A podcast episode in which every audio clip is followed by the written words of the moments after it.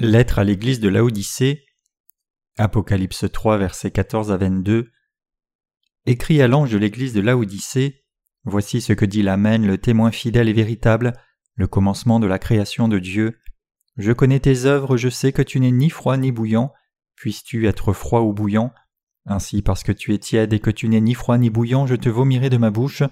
Parce que tu dis Je suis riche, je me suis enrichi, et je n'ai besoin de rien, et parce que tu ne sais pas, que tu es malheureux, misérable, pauvre, aveugle et nu, je te conseille d'acheter de moi de l'or éprouvé par le feu, afin que tu deviennes riche, et des vêtements blancs afin que tu sois revêtu et que la honte de ta nudité ne paraisse pas, et un collier pour oindre tes yeux afin que tu vois.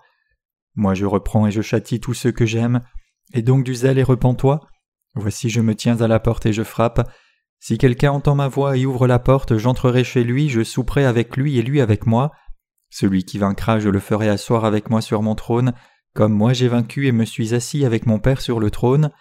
Que celui qui a des oreilles entende ce que l'Esprit dit aux Églises. Exégèse Verset 14 Écrit à l'ange de l'Église de Laodicée Voici ce que dit l'Amen, le témoin fidèle et véritable, le commencement de la création de Dieu. Jésus est venu sur cette terre et a obéi à Dieu le Père jusqu'à sa mort pour accomplir la volonté de Dieu. Autrement dit, il a obéi à n'importe quel commandement avec un Amen si c'était la volonté du Père. Notre Seigneur est le serviteur fidèle du royaume de Dieu le Père, et le vrai témoin qui a témoigné de lui-même comme étant le Fils de Dieu et le Sauveur. Notre Seigneur est le Dieu de la création. Verset 5 Je connais tes œuvres, je sais que tu n'es ni froid ni bouillant. Puisses-tu être froid ou bouillant? Dieu a réprimandé le serviteur de l'église de Laodicée pour sa foi tiède. Ce serviteur a mérité la colère de Dieu. Si la foi de quiconque est tiède devant Dieu, il ou elle doit faire éclaircir sa foi en la rendant ou bien froide ou bien chaude. La foi que Dieu exige de nous est une foi clairement définie, qui est ou bien froide ou bien chaude. Cette foi claire est aussi une exigence absolue dans la foi dans l'évangile de l'eau et de l'esprit. Quand on en arrive à croire en Dieu, il y a deux sortes de croyants, d'une part, nous avons ceux qui croient que l'évangile de l'eau et l'esprit est le vrai évangile et qu'il n'y a aucun autre évangile. D'autre part, nous avons ceux qui croient qu'il y a d'autres évangiles en dehors de l'évangile de l'eau et l'esprit, et cette foi-là est seulement tiède. Ils pensent qu'il suffit de croire en Jésus et qu'il n'y a aucun besoin de discerner le vrai évangile des évangiles faux. Certains d'entre eux pensent même que Jésus n'est pas le seul sauveur, mais que le salut peut être trouvé dans d'autres religions de ce monde.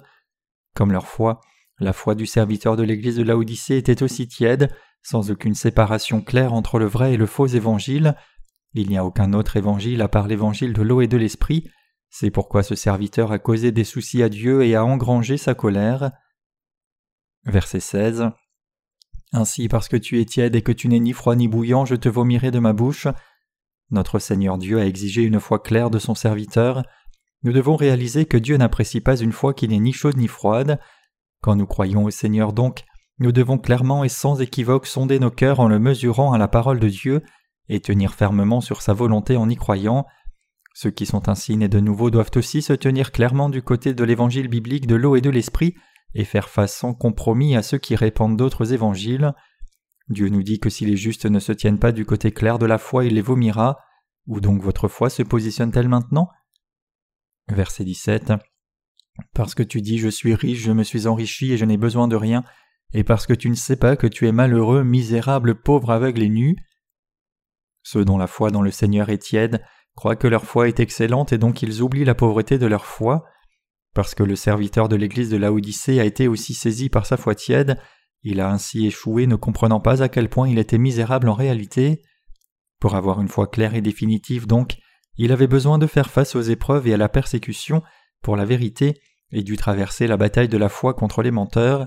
Seulement alors pouvait-il découvrir combien infidèle, pauvre et nu il avait vraiment été. Nous devons tous avoir une foi claire devant le Seigneur. Verset 18 Je te conseille d'acheter de moi de l'or éprouvé par le feu, afin que tu deviennes riche et des vêtements blancs, afin que tu sois revêtu et que la honte de ta nudité ne paraisse pas, et un collier pour oindre tes yeux afin que tu vois.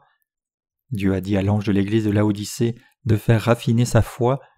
Le serviteur de l'église de Laodicée devait reconstruire la fondation de sa foi dans l'évangile de l'eau et de l'esprit et être revêtu du vêtement de la justice entière. Il devait aussi se regarder lui-même, retourner et redéfinir sa foi clairement. il devait persévérer dans sa foi et apprendre et accomplir son espérance par le raffinement de sa foi. Vous aussi devez passer par une dure oppression et persécution à cause de l'évangile de l'eau et de l'esprit, l'évangile de vérité donné par Dieu. C'est seulement alors que vous pourrez comprendre combien la vérité de cet évangile de l'eau et l'esprit est précieuse. Avez-vous jamais brisé votre propre justice d'homme pour gagner la justice de Dieu par l'évangile de l'eau et de l'esprit? Ceux qui ont brisé la justice des hommes savent combien la justice de Dieu est précieuse et bénie.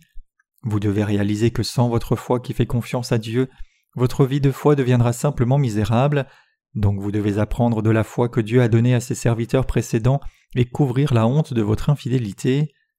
Nous ne devons pas oublier le fait que cela demande des sacrifices pour apprendre la vraie foi, parce que la vraie foi est apprise en suivant la marche de foi des précurseurs spirituels, étape par étape, nous devons payer le prix du sacrifice.